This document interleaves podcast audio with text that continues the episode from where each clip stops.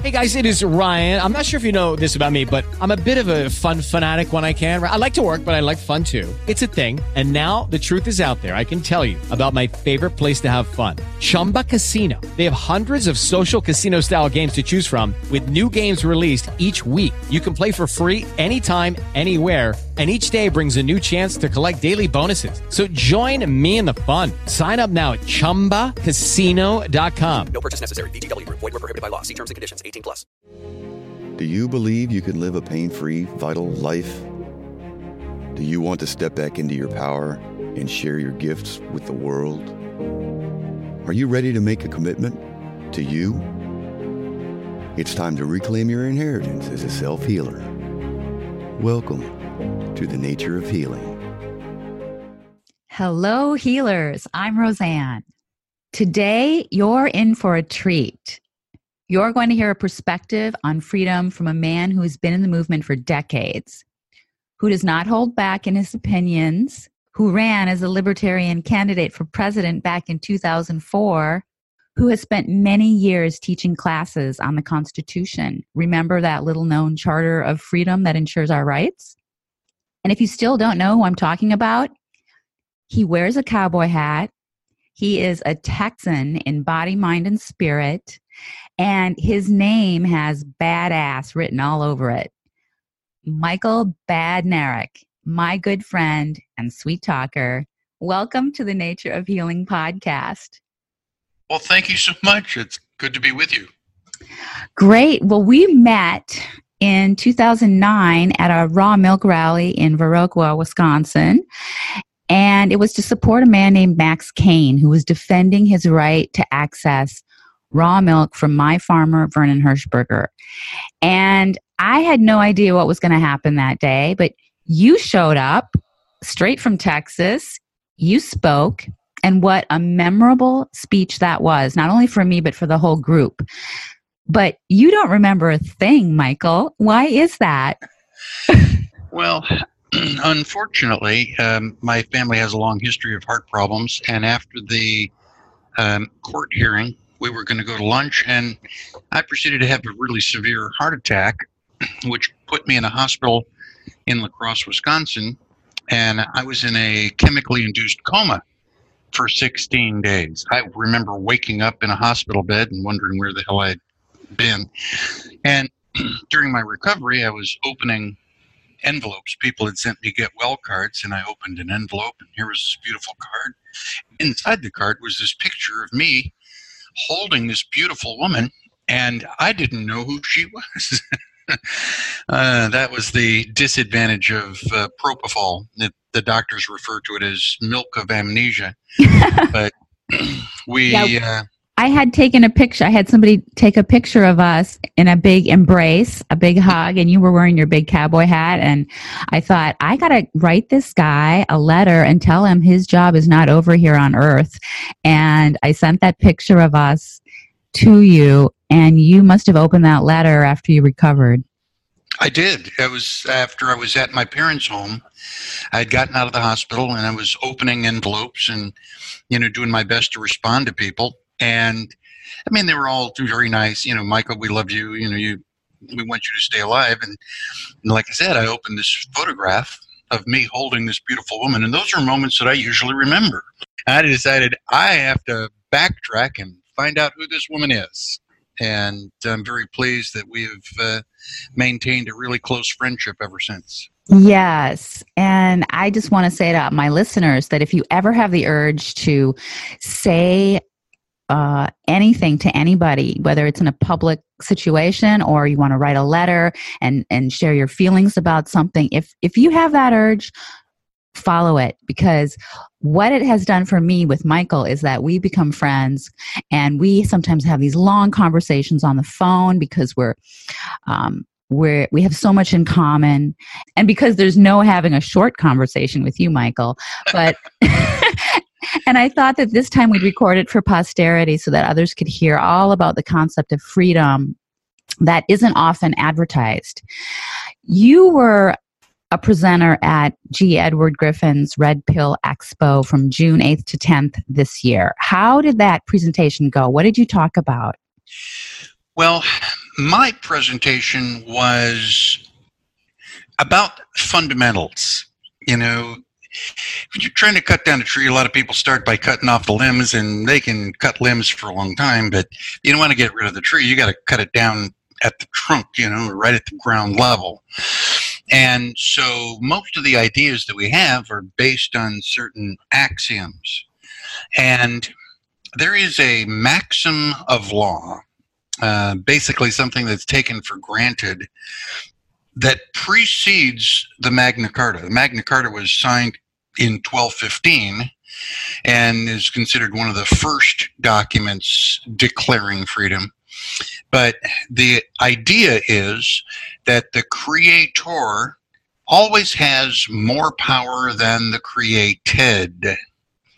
Now, the Latin for that is derivativa potestas non potest esse major primitiva, which obviously I can't translate, but Google does a good job of that for me. And the literal translation is, the power which is derived cannot be greater than that from which it is derived. I have two metaphors for that. Let's assume that you screw a hook into the ceiling and you tie a rope to it and you're trying to climb the rope. Okay. How high can you climb? Well, you can climb up to the ceiling, but you can't climb higher than that because it's the ceiling that's providing the leverage that you need to climb in the first place.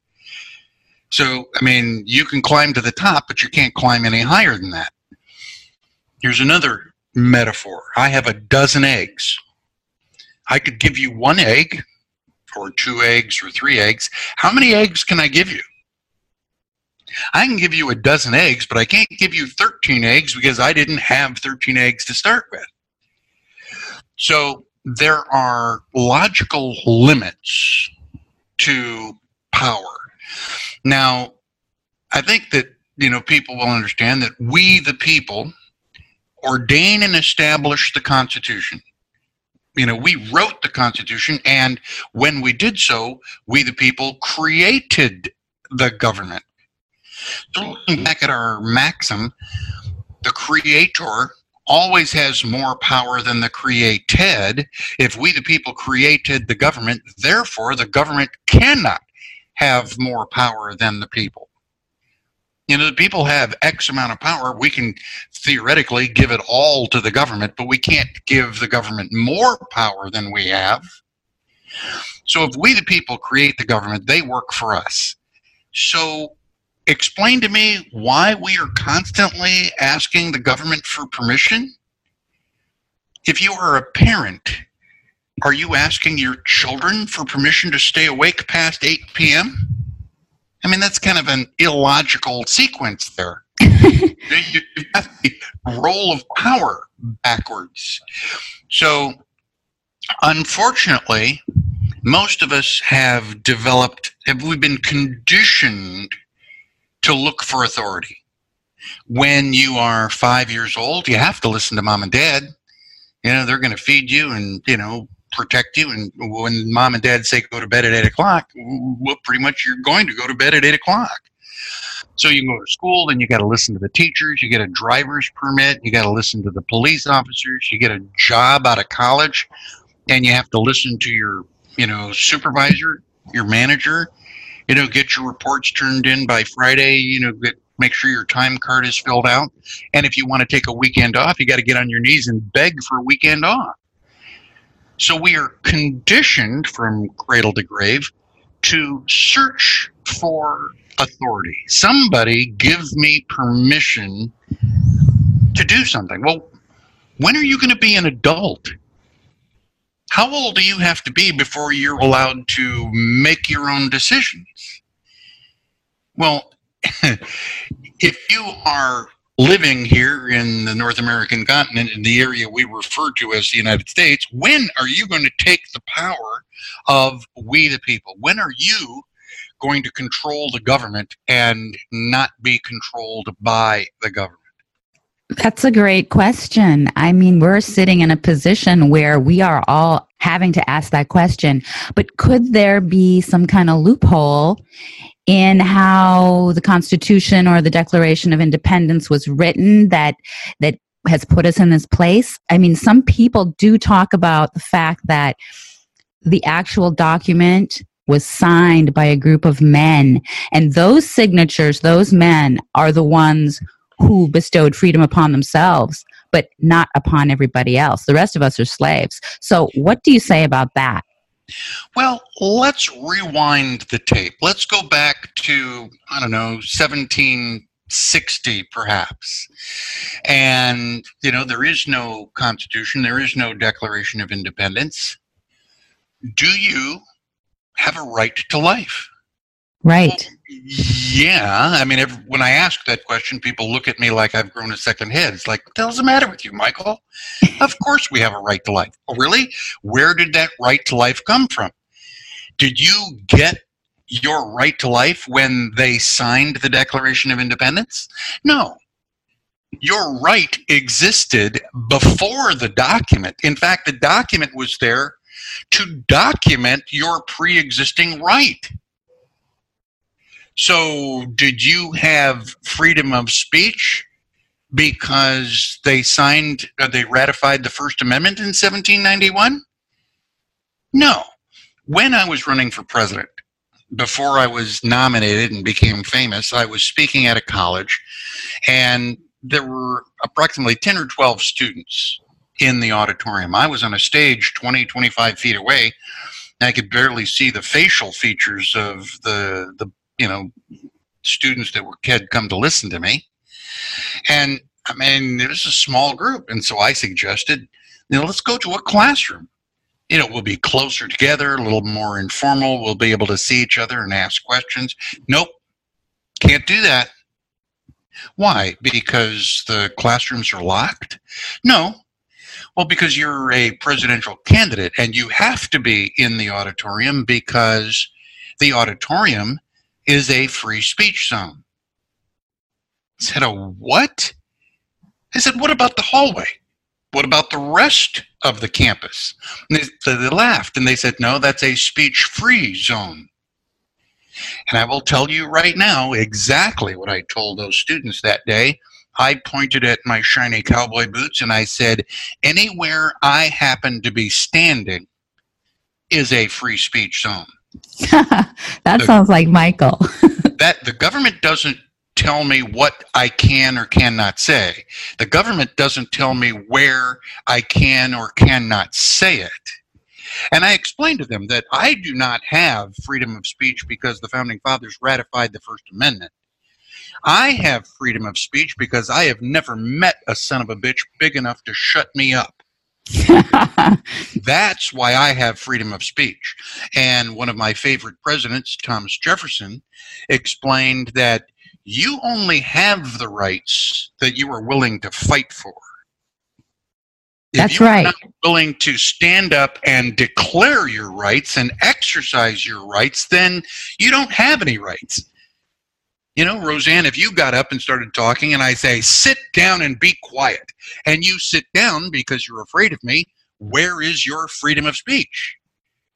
You have just abdicated your freedom of speech because you allowed me to intimidate you. So your freedom of speech is not dependent on me. It's not dependent on how big and, nasty I can make myself appear. Your freedom of speech depends on whether or not you have the intestinal fortitude to stand up and say what you think. Yes. I always say the only freedom you have is the freedom you defend. And so many people are afraid to defend that freedom that they're born with. You're Absolutely. Right. Yeah. We've grown into a nation of cowards. Our national anthem says, land of the free, home of the brave. And you have to be brave before you can be free. True. It just can't go any other way. And so many people are so afraid of so many things. We are a nation of sissies these days. Everybody's offended. It's like, well, you don't have a right not to be offended. You know, I don't like what you have to say. Well, too goddamn bad. You know, I'm not here living my life to make you happy. So, you know, the reason that things are so terrible in the United States in particular and in the world in general is because people have a really screwed up philosophy. They are looking for someone to tell them what to do. That's what politically correct is. What do you think about this? Oh, I don't know. I haven't watched CNN or Fox News this morning. I've got to go watch media, mainstream media so they can tell me what I think. Really? So you're just a puppet. You don't have a mind of your own. That is so true. And I think it's from the school system. We've been conditioned to think a certain way, not to think at all, actually. We are told what to think right from the get-go in kindergarten. And we have to unlearn what we've learned. And you have written several books on freedom. You have written the book, It's Good to Be King, where you write a chapter on rights versus privileges. I think that's a really good place to start to help people unravel the conditioning that they've embraced. So let's talk about that comparison in the context of mandates. I see people in social media demanding to legalize freedom, you know, but my response is that freedom doesn't come from government. And a perfect example is when government tells you that they're granting you rights in the form of exemptions from vaccines. And these are not rights at all. It's just what you've been saying. They're privileges, like a driver's license, because they can take it away anytime they want. And the state is doing the same thing when it comes to freedom to choose, as seen by this repeal of exemption laws in California, New York, and other places.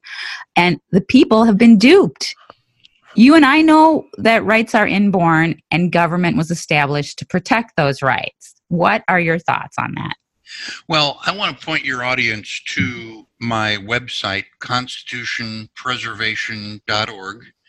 And there's a menu item called Books, and if you go to Good to Be King, you can download Chapter 2 of my book for free.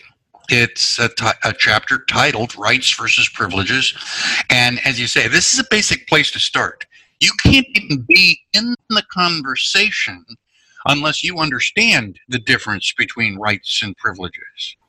You know, if I told your audience, you're not allowed to think of a black cat, am I capable of controlling their thought process? Well, no, you are in control of your thoughts. Now, you might be intimidated by me. You may even try to follow my edict. But in order to do so, you've got to think about a black cat so you can draw the circle and line through it. So, you know, your thoughts are inherent. They're a part of who you are. Your dreams are a part of who you are. And your rights are inherent. You couldn't give your rights away even if you wanted to.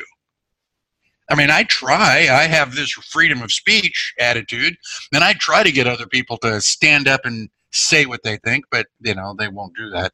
They just don't have the courage at the moment. So let's start by downloading Chapter 2, Rights and Privileges, and start there. But when I was running for president, they organized my very first press conference. It was kind of a dip my toe in the water and get some practice. There weren't really that many people there. It was just a, you know, kind of a procedure so that I could get used to talking to the press. And the first question at my first press conference was a woman who stood up and said, "Mr. Badnarik, what is your position on mandatory vaccinations?" Well, I hadn't learned how to be a diplomat yet. I didn't learn how to answer the question without, like, instantly pissing people off. And the problem with engineers is that under moments of stress, we just blurt out the truth. And so my answer to, you know, mandatory vaccinations was, well, you bring your syringe, I'll bring my 45, and we'll see who makes a bigger hole. Yeah. And of all of the things that have come out of my mouth over the years, that is the number one most quoted quote, because it establishes my supremacy over my body. This is my body, not yours. If I own my body, I'm a free man. If you own my body, I'm a slave. If I'm a free man, I decide what liquids I drink, I decide what foods I eat, and I decide whether or not somebody's going to put a needle in my vein. I decide, not you. And so when I said, you bring the syringe, I'll bring my 45, people said, well, Michael, my gosh, aren't you being incredibly violent? I go, no, I'm actually trying to prevent violence. They go, what kind of violence are you trying to prevent? I said, you're trying to give me a lethal injection. And they go, no, we're not. This is just a vaccine. It's going to make you healthier. It's like, how the hell do I know that? What if it is a lethal injection? I'm supposed to roll up my sleeve and let you inject me, and then as I'm falling to the floor, then I get to go, oh, gosh, that was a lethal injection. Maybe I should have changed my mind. No, it is my body. Nobody does anything to my body without my consent. And when I say, you bring the syringe, I'll bring my 45, what it does is outline and highlight the fact that the government is perpetrating violence against you with a needle. And if you are a slave, you will submit to the vaccination. You have no choice because you're a slave. You're a herd animal. I worked for 2 years on a cattle ranch, and twice a year we round up all the cattle, we put them through a squeeze chute in a single file, and we vaccinate every cow on the property. Americans in particular, and people around the world in general, are operating like herd animals. They don't want to make their own decisions. That's why they're listening to CNN and Fox News. It's like, oh my gosh, the government said, and like, if you are terrified of mandatory vaccines and you are looking for the government to give you permission to not be vaccinated, that's like being Jewish in Nazi Germany and sending Adolf Hitler a letter asking not to go to Auschwitz. What do you think the chances are that you're going to, convince the Fuhrer to exempt you? You're an idiot. You need to understand that the creator always has more power than the created. We, the people, ordain and establish the Constitution. We, the people, created the government. They get permission from us, not the other way around. Perfectly said. But these tyrants, these authoritarians and dictators, they believe they are God. They believe they are the creator. And they believe we are animals. I mean, there are some laws where I think it pretty much equates humans to animals. And so they put us into the herd. This is true, but the problem is not that the tyrants believe it. The problem is that 310 Americans believe it. 310 Americans are willing to be submissive to the government. Oh my gosh, I got to pay my taxes. I don't want to go to jail. The government said I have to have a driver's license. Really? Have you actually looked into that? You don't have a right to travel? It's not the bad guys that are the problem. It's the good guys who are willing to submit. And I refuse to submit. Nobody makes decisions for me except me. Don't hurt me. Don't take my stuff. And I won't have to kill you. As long as you're leaving me alone, you are perfectly safe, at least safe from me. You start trying to tell me what to do, you start trying to take my property, you start to hurt me, that is going to be a fatal decision on your part. A career-limiting maneuver. Nobody tells me what to do. That's why people are so impressed with me, not because I ran for president. Who the hell cares? I didn't change anything. In fact, we're worse today than we were 16 years ago. Nobody listened. So it's not that, oh my gosh, Michael ran for president. Who cares? The reason that people are impressed with me, because I don't put up with anybody's bullshit. I'm not going to be intimidated by anybody. Yes. As they say, you are a rare bird, Michael Badnarik. Yes, ma'am, I am. And I don't want to be rare. I want to be average. I want everybody around me to be brave enough to say what they think. You know, everybody should stand up for their rights. If we all stood up for our rights, then the government would have no place to go. Keep in mind that you and I do not need government permission to exist. The government, on the other hand, does require our permission to exist. There's a really important document. I know that none of your listeners have ever heard about it, but it's called the Declaration of Independence. It was written by a bunch of radical guys back in 1776. And unfortunately, nobody in your audience has actually read the damn thing, because it says that we, the people, have the authority to alter or abolish the government. Now, what does that mean? Well, that means that you and I have rights. We have inherent rights that we are born with. And because we're attempting to protect those rights, we invented government.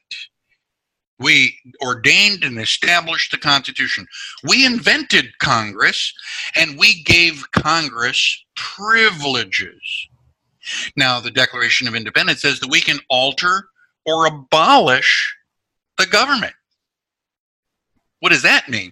Well, if we take back some of the privileges, then we alter the government. If we take back all of the privileges, we abolish the government. Good afternoon, I'm a senator. Not anymore, sir, because we've eliminated that job. Congress and the Senate no longer exist. Go home. Now, that sounds incredibly radical, but what is the Declaration of Independence? Declaration of Independence is a secession document.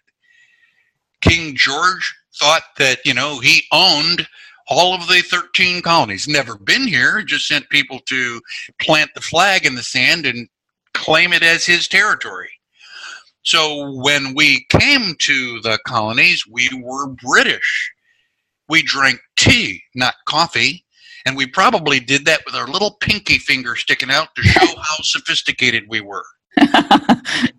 Okay? But Benjamin Franklin identified a difference between revolution and rebellion. Revolution, he said, is an astronomical term. When the earth revolves around the sun and eventually comes back to its original starting point. An original starting point is, you know, everybody has, you know, individual rights and private property. We were mostly hunters and gatherers. And then somewhere along the line, we got into this crazy idea that the king owns everything. The king owns England, he owns property around the world, and in fact, you know, if you can't pick both feet up off the ground at the same time, then the king owns you too. You are a subject to the king. And we decided that was not a fun game to play, and so we got on boats, traveled across the huge Atlantic Ocean, and came to the colonies, and in 1760, we were all proud to be English. Hail to the king. Well, 15 years later, not so much. We had changed our minds.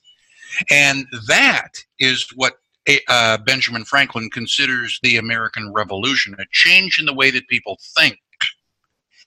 And in 1775, British soldiers came to Lexington and Concord and said, throw down your arms and, you know, go home, and we didn't listen.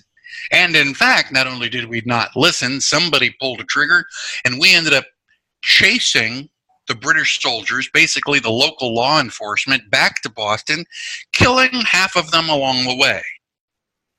Now, let me be very explicit. I do not advocate killing police officers, okay, unless you absolutely have to. Okay, when we celebrate Independence Day, that's what I'm proud of, is Independence Day, not the fact that it happens to be the fourth day in the month of July. That's just a number. What I'm celebrating is our declaration to King George that we are not going to be subservient to him anymore.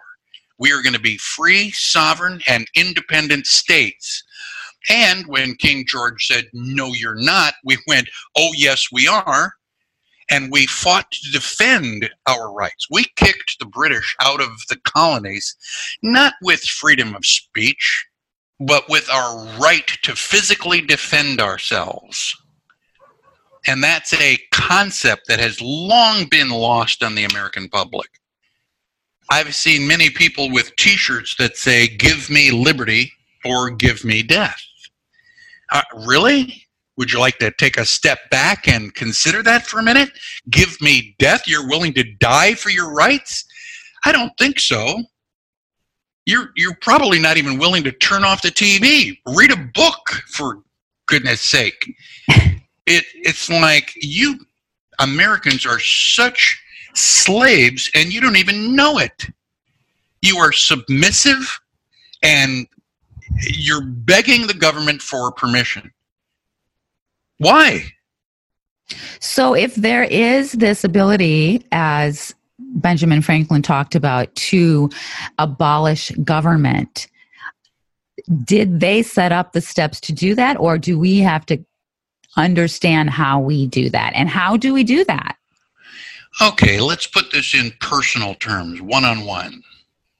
You're walking down the sidewalk, and someone comes up, and they start to choke you. They are clearly intent on killing you.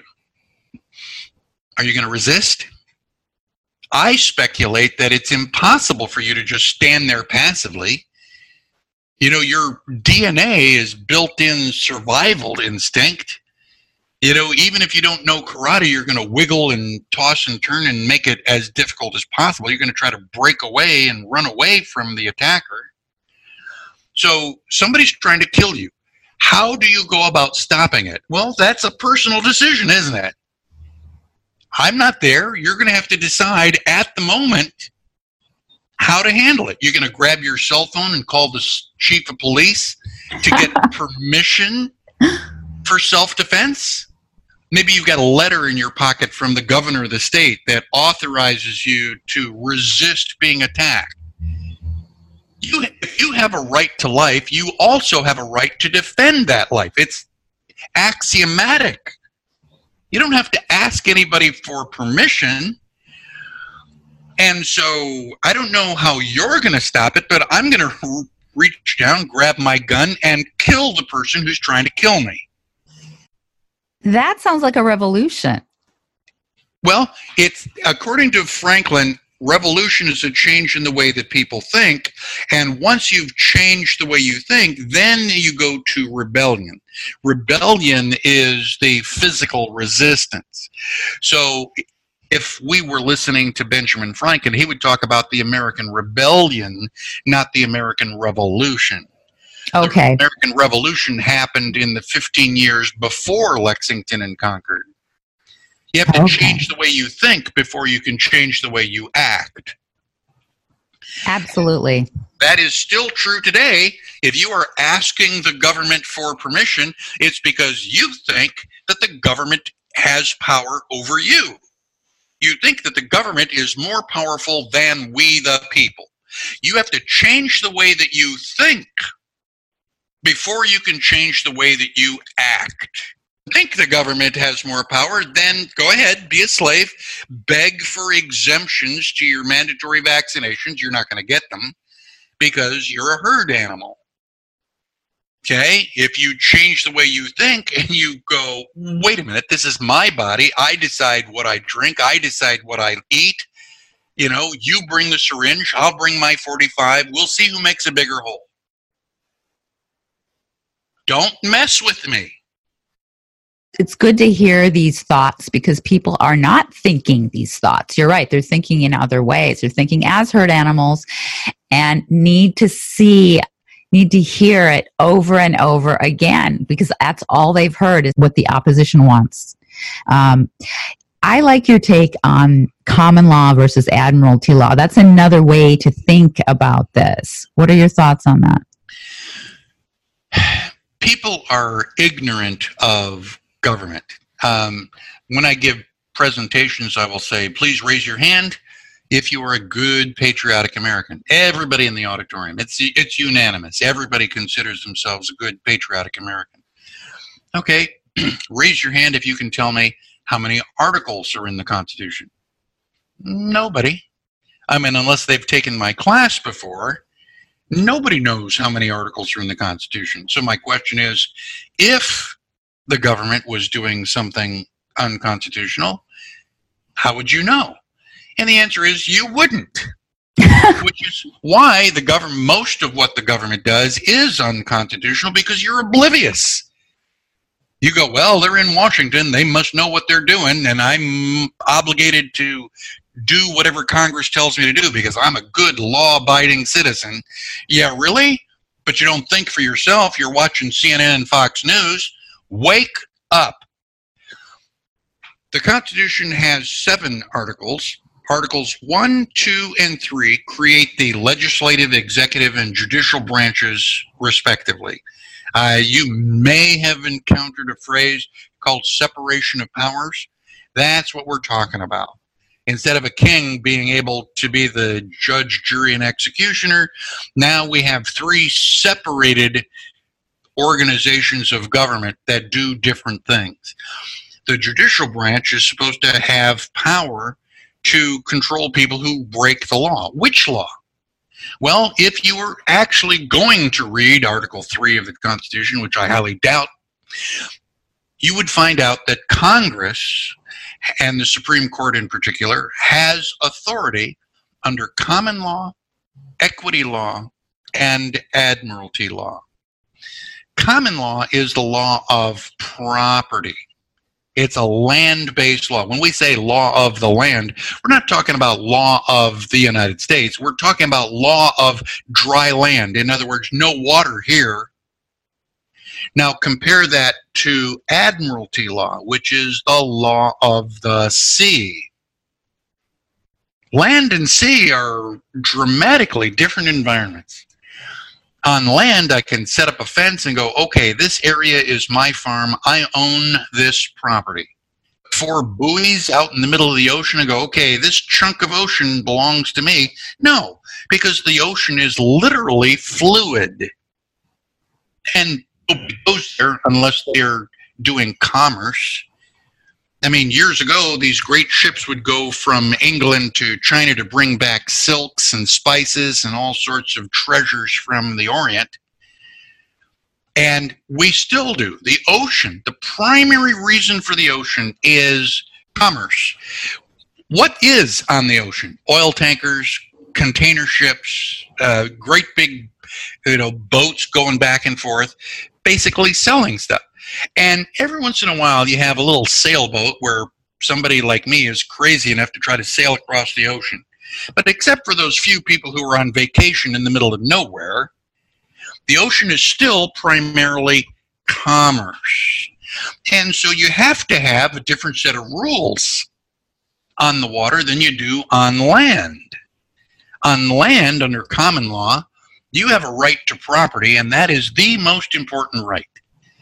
God Adams says, the moment the idea is admitted into society that the law of property is not as sacred as the law of God, and that there's not a force of law and public justice to protect it, then anarchy and tyranny commence.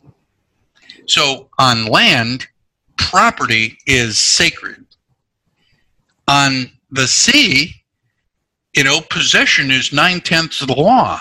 If you're cruising around the middle of the ocean and you find a boat floating around, who owns it? Well, technically you do. This is called salvage rights. Well, what if the boat that you found drifting along says USS Michael Badnarik? Well, there might be some suggestion that some guy named Michael Badnarik once owned that boat. But he was dumb enough to let his boat drift on the ocean, and so I've got it. So possession is 9/10 of the law. Maybe through admiralty law, Michael will get back 10% of whatever he thought he owned. So there are different rules for land and sea. And fairly straightforward, but people don't seem to understand that we operate in the United States not under common law, not under equity law, not even under admiralty law. We are operating under statutory law.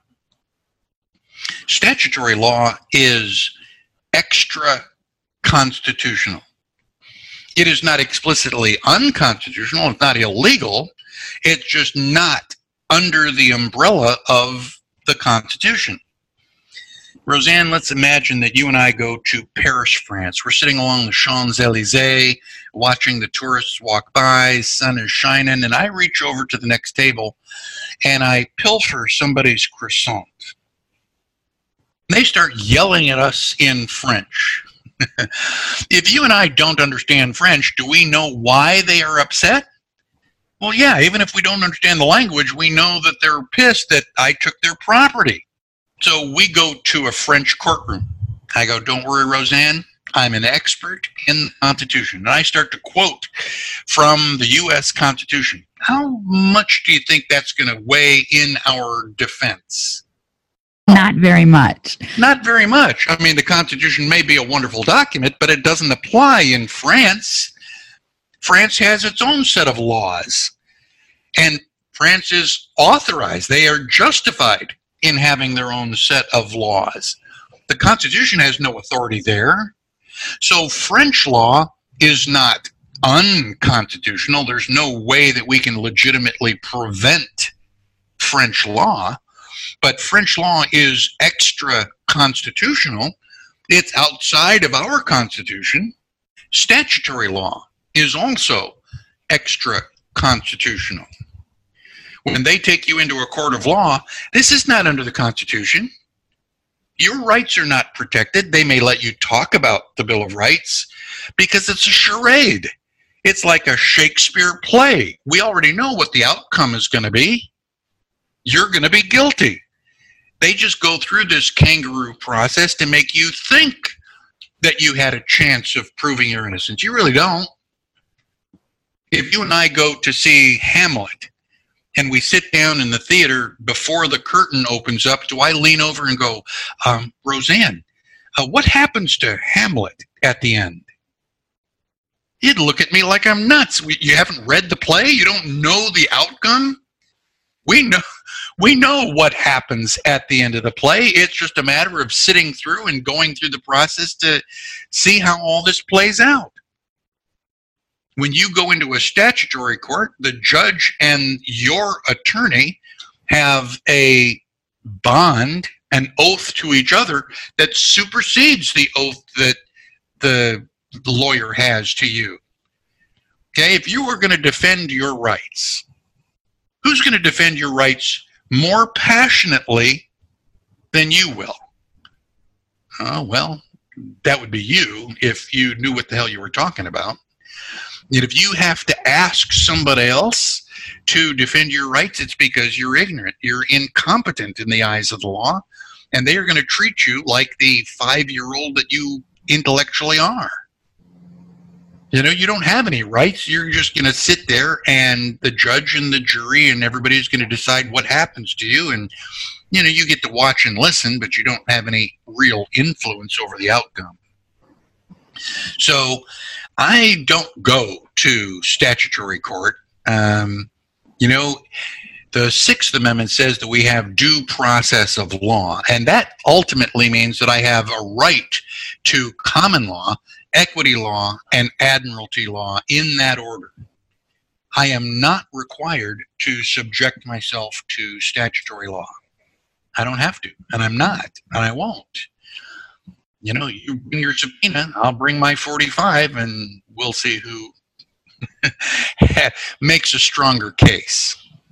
I think that's excellent advice, and I hope people replay this conversation over and over until it sinks in, because we're each going to have the opportunity to defend our freedom, I think, as we go forward. There's going to be many opportunities. For our listeners, can you give an idea of the books that you've written? Absolutely. I've written 3 books. The first book was at the very end of my presidential campaign. It is called Good to Be King. It explains in great detail what the Constitution actually says, not what you think it means, and it points out that government ignores the Constitution. Well, that's a bitter pill to swallow, so my second book is called Secret to Sovereignty. I am not a lawyer and attorney. I don't give legal advice. All I'm doing is telling you what I have done to ignore the government, which ignores the Constitution. They're going to ignore the Constitution. I'm going to ignore them, and I'm going to live my life as a free man. Now, again, I have the right to stand up, and I have the courage to stand up and say, nobody's going to shut me up. I have freedom of speech. When my brothers and I were growing up, my mother told us, only floss the teeth you want to keep. Like, Mom. And even an 8-year-old can figure out the logic there. You know, only defend the rights you want to, you know, to keep. So my book is, this is what I've done. You know, I recognize that I'm, you know, waking up the dragon, and the dragon can eat me, but I really don't care. I have more power than the government. And I believe that sincerely. My third book is called Philosophical Lighthouse. Most people wake up in the morning, they have breakfast, they go listen to CNN and Fox News because they are incapable of thinking for themselves. They don't want to think for themselves. They are looking for somebody that they trust to tell them what to do. Go read your horoscope, for example. My third book is basically a wake-up. You are responsible for your own thoughts. Some philosophies are good, and some philosophies pretty much suck. And my third book is an attempt to guide you to a philosophy that works a whole lot better than the one you got now. Well, thank you for that. I think that's a great place to start since there are really no other books like them on the market. So I am so grateful that you could share your insights with us. Oh, I'm happy to do so. I'm excited when people are willing to listen. I am trying desperately to save the United States. I'm trying to get people to acknowledge and understand that the government works for them, not the other way around. As soon as a large percentage of Americans understand that, then all of our political and economic problems are going to melt away like snow in the early spring. Beautiful. How can people pick up a copy of your books or contact you to teach a class? They can visit my website, constitutionpreservation.org, or they can just call me directly. My phone number is 512-461-0995. I will answer the phone. Somehow, after running for president, people assume that I have a staff working for me, and they're going to have to talk to my receptionist to see if they can get through the gatekeeper. I answer the phone. They say, could you give Michael a message for me? I go, this is Michael. They go, oh, my God. Like, you're the guy. It's like, well, who the hell did you think was going to answer Michael Badnarik's phone? Michael Badass Badnarik, what an honor. Thank you so much for stopping by and talking to us, telling us all about what we need to hear. We'll continue to part 2 after this. And to all my friends out there, thank you for joining us. Until next time, healers, lots of love. Visit or consult with Roseanne Lindsay, naturopath, at natureofhealing.org, where you can find her books at her website and at amazon.com. With the Lucky Land Slots, you can get lucky just about anywhere. This is your captain speaking. We've got clear runway and the weather's fine, but we're just going to circle up here a while and get lucky. No, nothing like that. It's just these cash prizes add up quick. So I suggest you sit back, keep your tray table upright, and start getting lucky. Play for free at LuckyLandSlots.com. Are you feeling lucky? No purchase necessary. Void where prohibited by law. 18+ terms and conditions apply. See website for details.